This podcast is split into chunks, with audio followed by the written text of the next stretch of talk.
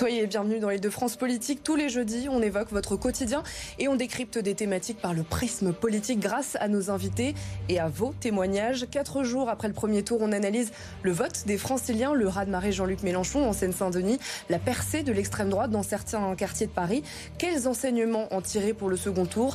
Nous serons avec Bruno Cautrès, politologue et chercheur au C N R S. Nous évoquerons également l'abstention au plus haut dans certains départements et puis quel retour aux affaires pour Valérie Pécresse, la présidente de la région, et Anne Hidalgo, maire de Paris, toutes deux désavouées dans leur fief. Alexis Cuvillier et Perrine Vasque, journaliste au service politique de B F M T V, nous le raconterons.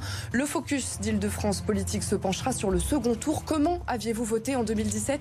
Comment voterez-vous en deux mille vingt-deux? Nous écouterons vos témoignages et interrogations. Enfin, le paysage politique francilien va-t-il changer durablement avec les élections législatives à suivre? Arnaud Benedetti, rédacteur en chef de la revue politique et parlementaire, nous rejoindra en visioconférence. Île-de-France Politique, c'est parti.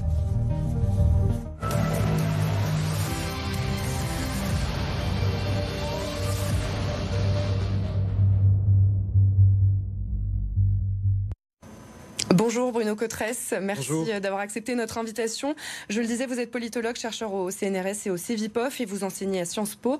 Bonjour Alexis Cuvillier, bonjour Perrine Vasque, merci d'être avec nous. Vous avez suivi la campagne de euh, respectivement Valérie Pécresse, euh, qui est donc de retour à la présidence de notre région, et euh, d'Anne Hidalgo, pardon, qui est de retour au Conseil euh, de Paris. Vous avez également euh, suivi Jean-Luc Mélenchon. Tout d'abord, regardons ce chiffre, c'est celui de l'abstention en Île-de-France. Elle est de près de vingt-quatre pour cent. Que vous évoque ce chiffre, Bruno Cautrès? C'est une abstention qui est un bon niveau d'abstention, on va dire. Ça aurait pu être bien pire quand on se rappelle d'où on vient en, dans l'Île-de-France, en particulier les taux d'abstention qu'on a eu aux dernières élections locales. Donc on voit que c'est quand même l'élection présidentielle qui est quand même une élection qui a beaucoup, beaucoup mobilisé les Français d'une certaine manière. C'est vrai qu'on ne peut que déplorer qu'il y ait de l'abstention, mais cette abstention, on va le voir tout à l'heure, elle est aussi pas mal contrastée à l'intérieur des départements de la région Île-de-France. Il, faut, il y a des situations qui sont un peu plus problématiques sur certains départements, mais sur Sur l'ensemble de la... On vote globalement plus en Île-de-France. Voilà, mais sur l'ensemble de la, sur l'ensemble de la région, on va dire qu'on a un taux d'abstention qui est un peu en dessous euh, de celui des autres, euh, de l'ensemble du territoire euh, national. Comment ça s'explique? Voilà, bah, ça s'explique d'une part parce que les facteurs de l'abstention, ce sont des facteurs très structurants. Vous savez, c'est, c'est puissant l'abstention, hein, ça repose sur des bases sociologiques extrêmement solides. Et dans ces bases sociologiques, bah, il y a notamment euh, tout ce qui va éloigner des individus, des électeurs, tout ce qui va les éloigner au fond de l'intégration sociale, des bons mécanismes de l'intégration sociale. C'est de ça dont ça parle. L'abstention d'abord et avant tout. Euh, la région Île-de-France, comme d'autres régions, euh, c'est une région où il y a beaucoup de cadres supérieurs, c'est une région où il y a beaucoup d'emplois euh, qualifiés par rapport à d'autres régions.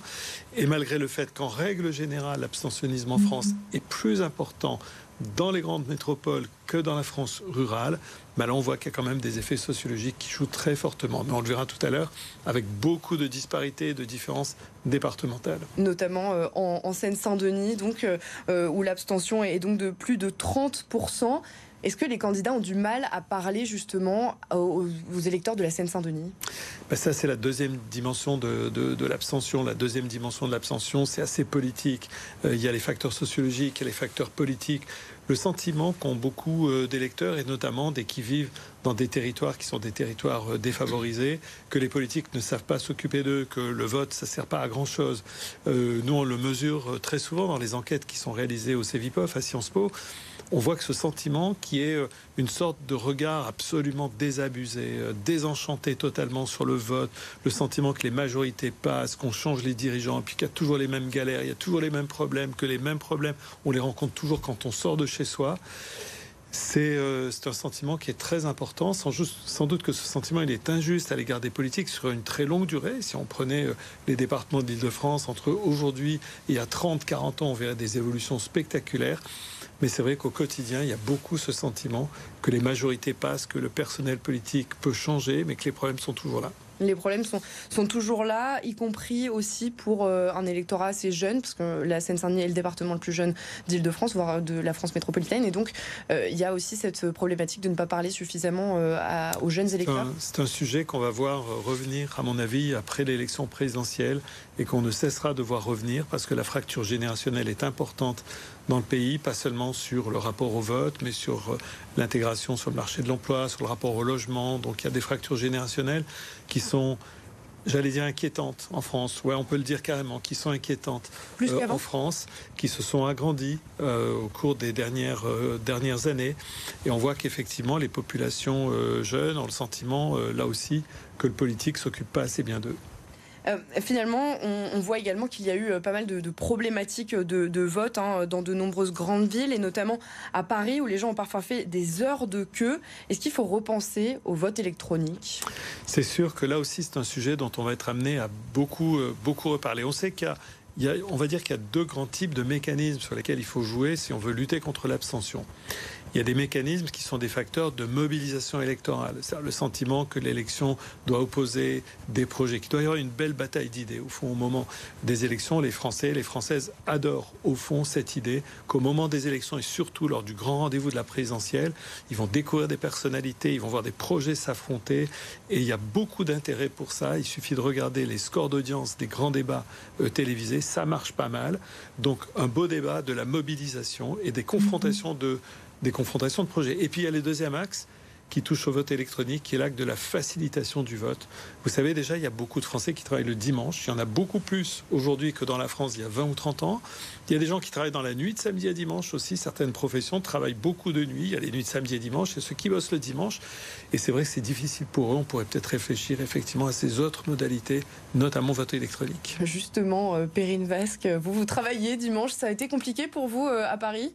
Oui, ça a été compliqué parce que ce que je racontais hein, euh, dans, dans mon service, il le effectivement, j'arrivais, puisque j'avais voté, enfin, j'avais suivi le vote de Jean-Luc Mélenchon euh, qui se faisait à Marseille. Donc, on est rentré par un train de la mi-journée. On arrive à Paris à quinze heures trente. J'avais à peine une heure et demie euh, avant de repartir à la soirée électorale. J'avais aussi une procuration à faire d'un de mes proches. Euh, et je n'ai pas pu voter, en fait, parce que les deux bureaux de vote où je devais voter, et pour la procuration et pour moi, il y avait plus de quarante-cinq minutes de queue. Je me rappelle qu'en deux mille dix-sept, à peu près à la même heure, euh, c'était beaucoup plus fluide. Donc, je ne me serais jamais attendue à ce genre de... De, de temps d'attente. Et puis surtout, euh, donc j'ai pas pu faire la queue, je suis repartie, je n'ai pas pu voter.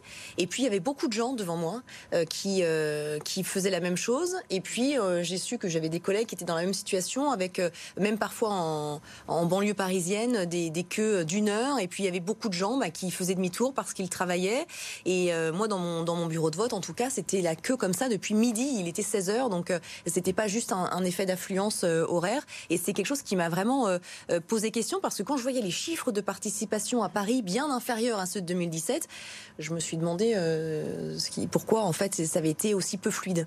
On va écouter un témoignage d'un habitant de Saint-Ouen qui nous a fait part, lui, d'un autre problème. Il a été radié tout simplement de son bureau de vote. On va l'écouter. Très Macron. On va voter quand même euh, Macron. Pense à l'avenir de la France, quoi. Je...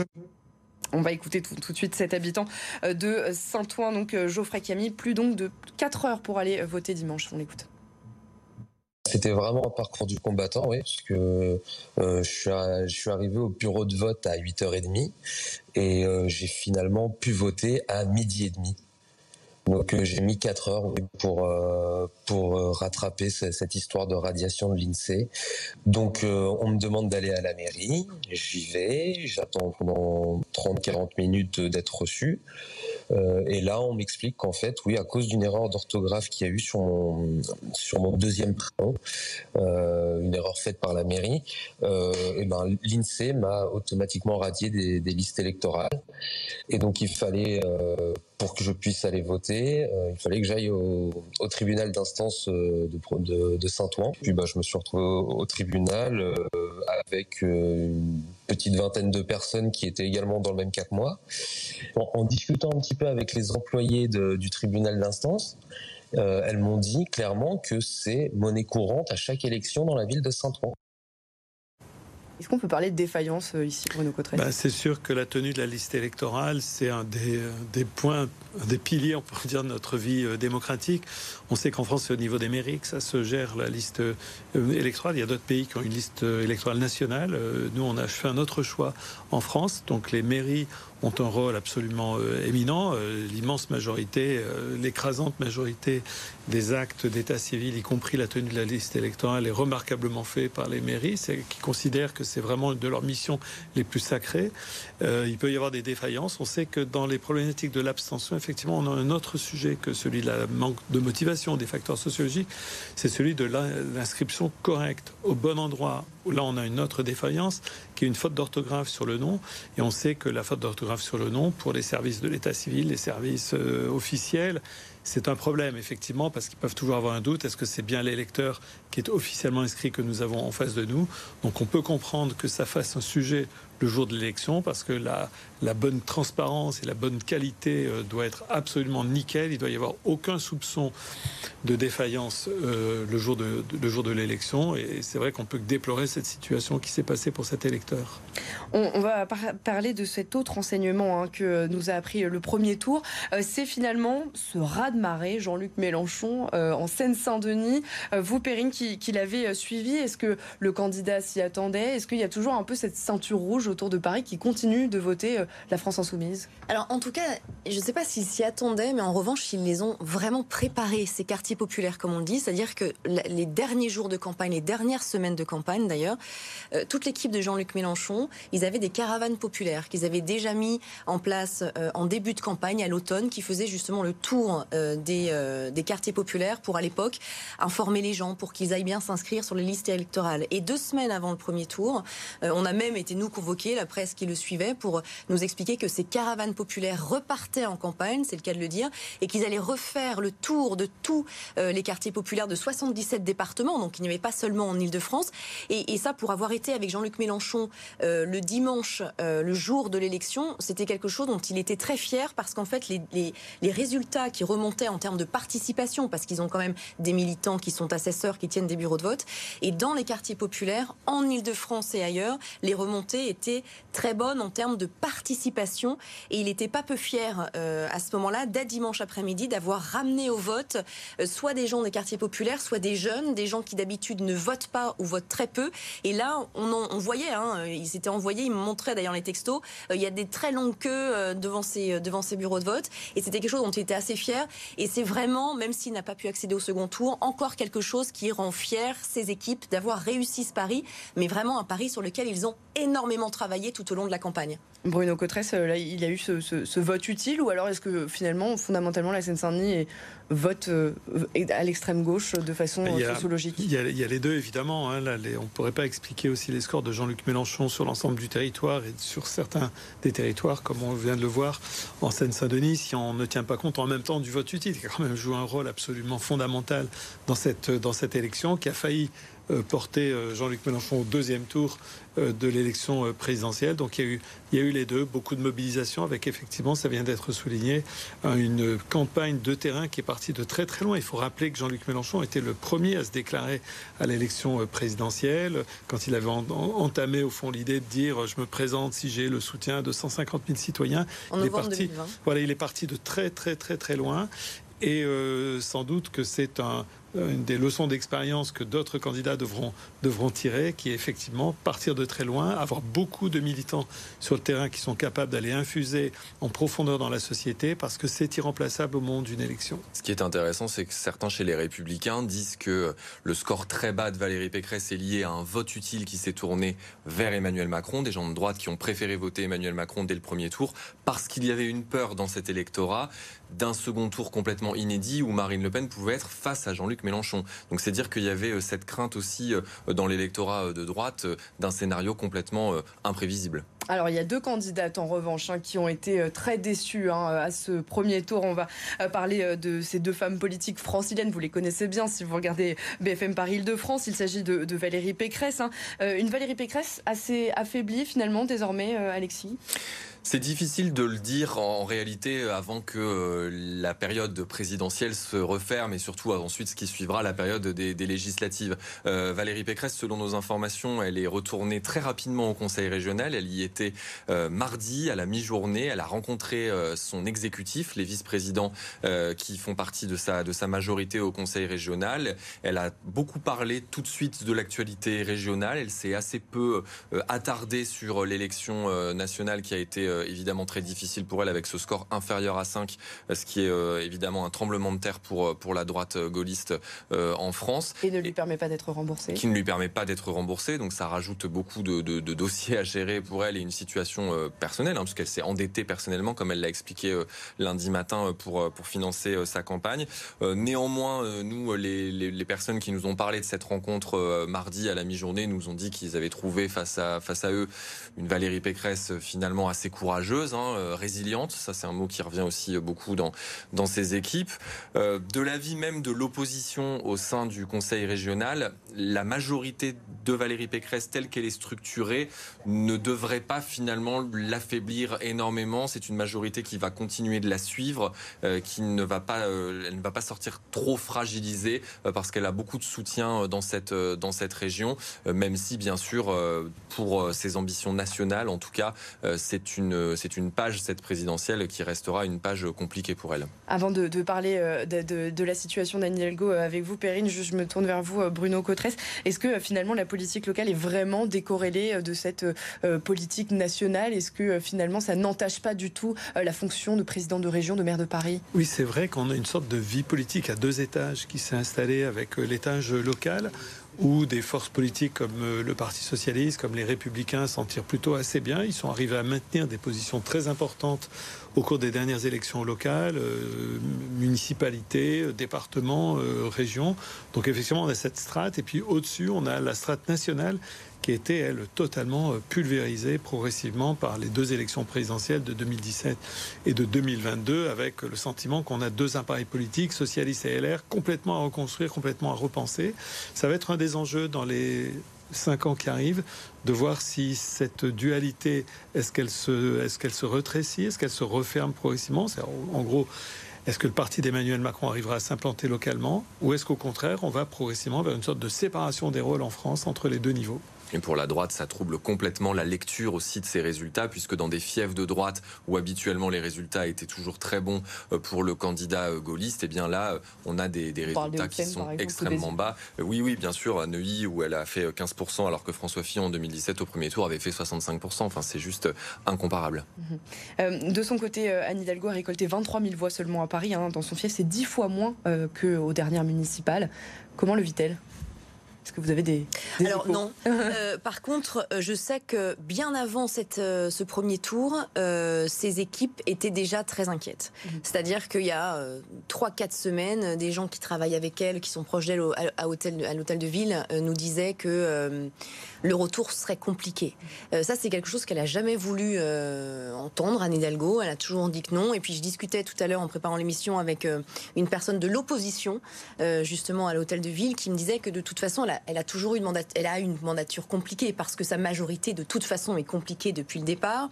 Il semblerait qu'il y ait peut-être des accords pour les législatives en Île-de-France entre la France insoumise et euh, les Verts, ce qui pourrait la fragiliser davantage. Alors certes, son opposition de droite, elle aussi a été fragilisée, mais finalement, Rachida Dati n'a pas été touchée par, cette, euh, par cet échec de Valérie Pécresse, et on sait que Rachida Dati lui donne un, un combat assez fort. Et certains me disaient, euh, justement dans l'opposition, certains projets qu'Anne Hidalgo a plutôt euh, imposé de façon verticale, euh, sans trop de consultation, là, elle aura beaucoup plus de mal à le faire. Et ils me disaient, ils employaient ce mot, il y a une véritable... il va y avoir une véritable contestation citoyenne, parce que Anne Hidalgo avait toujours cet argument qu'elle a eu avec la presse nationale, hein, d'ailleurs en tout début de, d'élection présidentielle, c'était « j'ai été réélue » et ses proches nous disaient « elle a été réélue triomphalement en deux mille vingt ». De maire. Exactement, donc elle était euh, légitime pour, euh, pour tout ce qu'elle, euh, ce, qu'elle, ce qu'elle faisait. On avait beau leur expliquer que les municipales de deux mille vingt, il y avait quand même eu une conjoncture très particulière avec une, une candidature à La République En Marche euh, qui a été rajoutée avec Agnès Buzyn au dernier moment, il y avait la crise sanitaire, eux étaient sûrs de cette légitimité. Et là aujourd'hui, en ayant fait à peine plus de deux pour cent effectivement à Paris, euh, ça va forcément la fragiliser. Alors ce qui peut un peu la sauver tout de même, c'est que les Verts n'ont pas fait un énorme score au niveau national, eux aussi sont en dessous de cinq, donc globalement euh, ça peut... c'est un peu moins difficile que s'ils avaient fait dix ou quinze. Même chose pour les communistes. Exactement, même chose pour les communistes. Mais globalement, euh, s'il y a des accords L F I-P C euh, et qu'il n'y en a pas avec le P S pour globalement le reste de la gauche, le P S est mort, ça risque d'être compliqué pour la maire. Allez, c'est l'heure de notre focus. Nous allons tenter de nous projeter vers le second tour.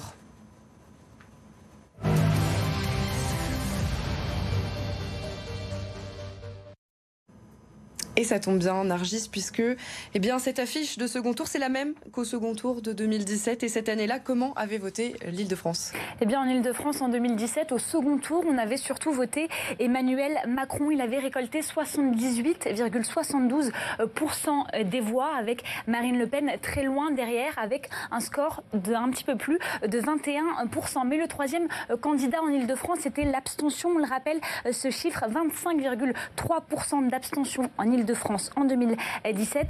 Une, gros, une large victoire d'Emmanuel Macron qui s'est surtout fait ressentir à Paris. On le rappelle, à Paris, neuf électeurs sur dix avaient voté Emmanuel Macron. Il était arrivé avec près de quatre-vingt-dix pour cent et Marine Le Pen, elle, dix pour cent. Anne Hidalgo avait même félicité ses administrés. Pas sûr qu'elle dise la même chose cette année, mais sur un tweet qu'on va voir dans quelques secondes, eh bien, Anne Hidalgo avait félicité les Parisiens. À Paris, quatre-vingt-dix pour cent des suffrages pour Emmanuel Macron, fier des Parisiens. Après Paris, le deuxième département dans lequel Emmanuel Macron eh bien, arrive en tête, c'est le Val-de-Marne avec quatre-vingts pour cent des voix. Et Marine Le Pen, quant à elle, avait récolté un petit peu moins de vingt pour cent. Mais il y a tout de même des départements dans notre région avec un écart moins important. Et c'est notamment le cas de la Seine-et-Marne. Comme souvent, eh bien, Marine Le Pen a un score assez élevé. Cette année, en deux mille dix-sept, elle avait fait trente-six pour cent des voix et Emmanuel Macron, soixante-trois pour cent de voix, donc il y a cinq ans. Donc Bruno Cautrès, on vous pose cette question. L'Île-de-France n'est pas un terreau très fertile pour le Rassemblement national, mais si on additionne cette année les voix de Marine Le Pen à celles d'Éric Zemmour, cela fait vingt pour cent quand même qui vont à l'extrême droite. C'est du jamais vu en Île-de-France. Est-ce que malgré tout, on peut s'attendre à une victoire écrasante d'Emmanuel Macron ? Pense Bruno Cautrès. En tout cas, pour le moment, les signaux vont plutôt dans ce sens-là, effectivement. Euh, en tout cas, sur l'Île-de-France, euh, on a vu, effectivement, ça vient d'être rappelé, qu'il y avait eu euh, des départements ou des arrondissements à Paris où le, le score d'Éric Zemmour était un score assez euh, flatteur, on va dire, par, par, par rapport à sa moyenne euh, nationale.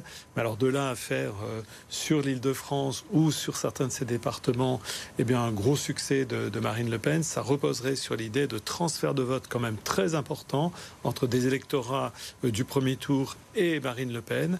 Euh, de ce point de vue-là, elle a le même problème qu'au niveau, au niveau national. Une partie des autres électorats va être sans aucun doute très tentée par l'expression d'une colère importante contre Emmanuel Macron. Est-ce que le pas n'est pas difficile à franchir néanmoins pour des électorats, en particulier des électorats de centre-gauche et même d'extrême-gauche, qui sont quand même sur l'idée que ce que représente Marine Le Pen du point de vue de la vision de la société ne leur correspond absolument pas. C'est là toute la problématique pour elle dans l'entre-deux tours. Euh, Arnaud Benedetti nous a rejoint. Vous êtes rédacteur en chef de la revue Politique et Parlementaire. Vous êtes en direct avec nous sur B F M Paris Île-de-France. On avait largement réélu Emmanuel Macron, notamment en Île-de-France en deux mille dix-sept. Est-ce qu'on peut s'attendre justement à un front républicain ?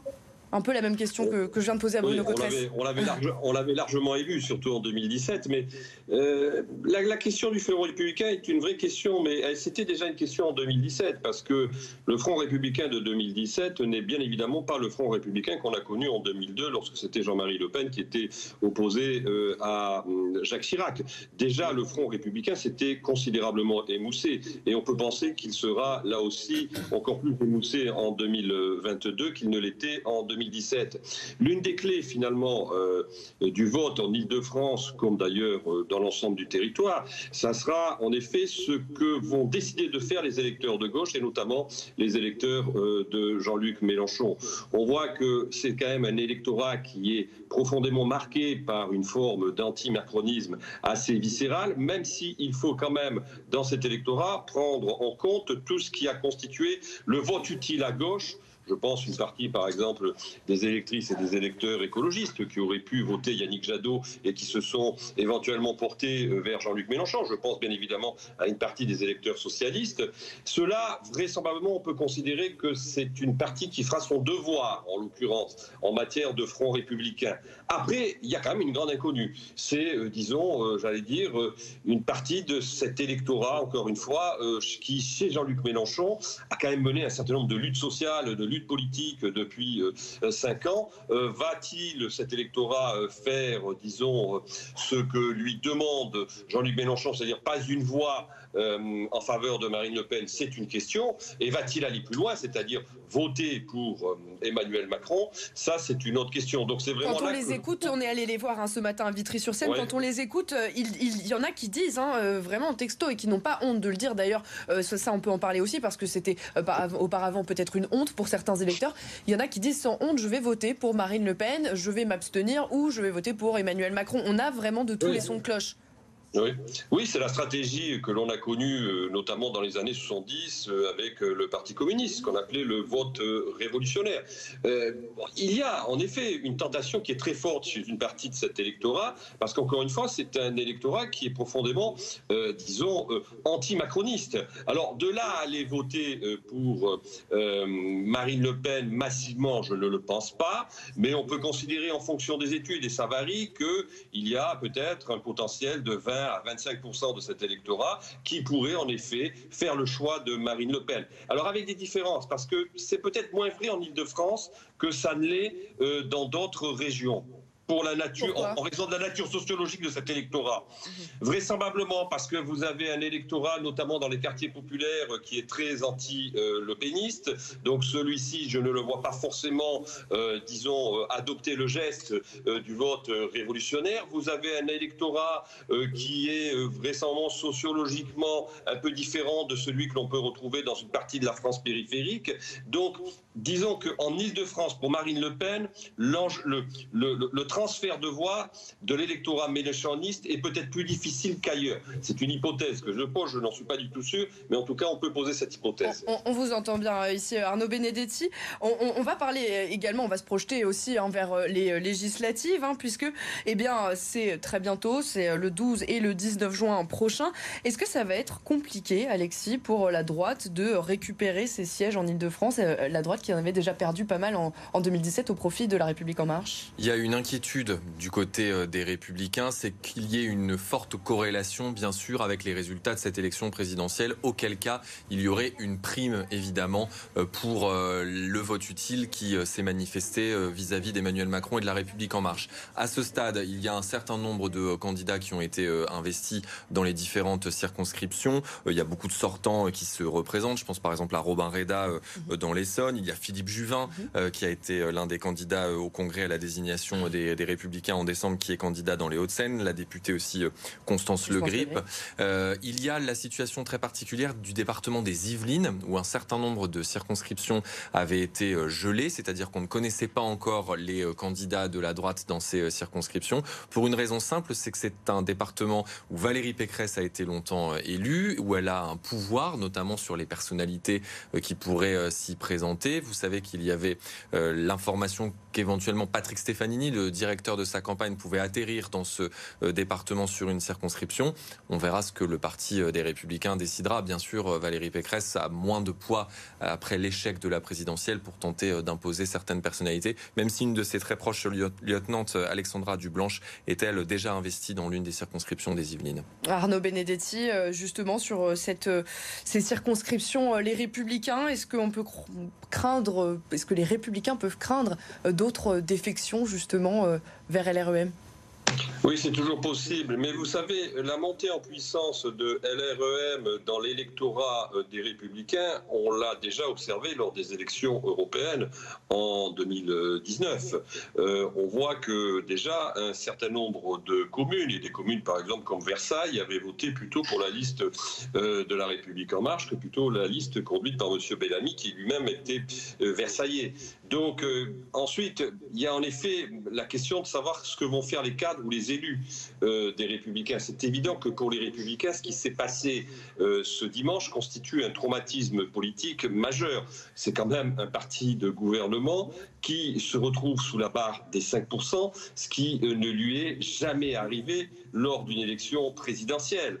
Donc, qu'est-ce qu'il va rester euh, de, de cette formation politique, y compris en Ile-de-France, et peut-être encore plus en Ile-de-France, où la pression de La République En Marche est plus forte vraisemblablement que dans d'autres territoires? Ça aussi, c'est une vraie question. C'est, c'est, ce, que, c'est ce que nous suivrons, hein, d'ailleurs, hein, sur B F M Paris Ile-de-France. Évidemment, on couvrira euh, ces élections euh, législatives. Merci beaucoup d'avoir été avec nous, Arnaud Benedetti. Hein, je, vous, euh, je le rappelle, vous êtes rédacteur en chef de la revue politique et parlementaire. Merci également à Bruno Cautrès. Donc, euh, je le rappelle, vous êtes politologue et chercheur au C N R S et au Cevipof, enseignant à Sciences Po.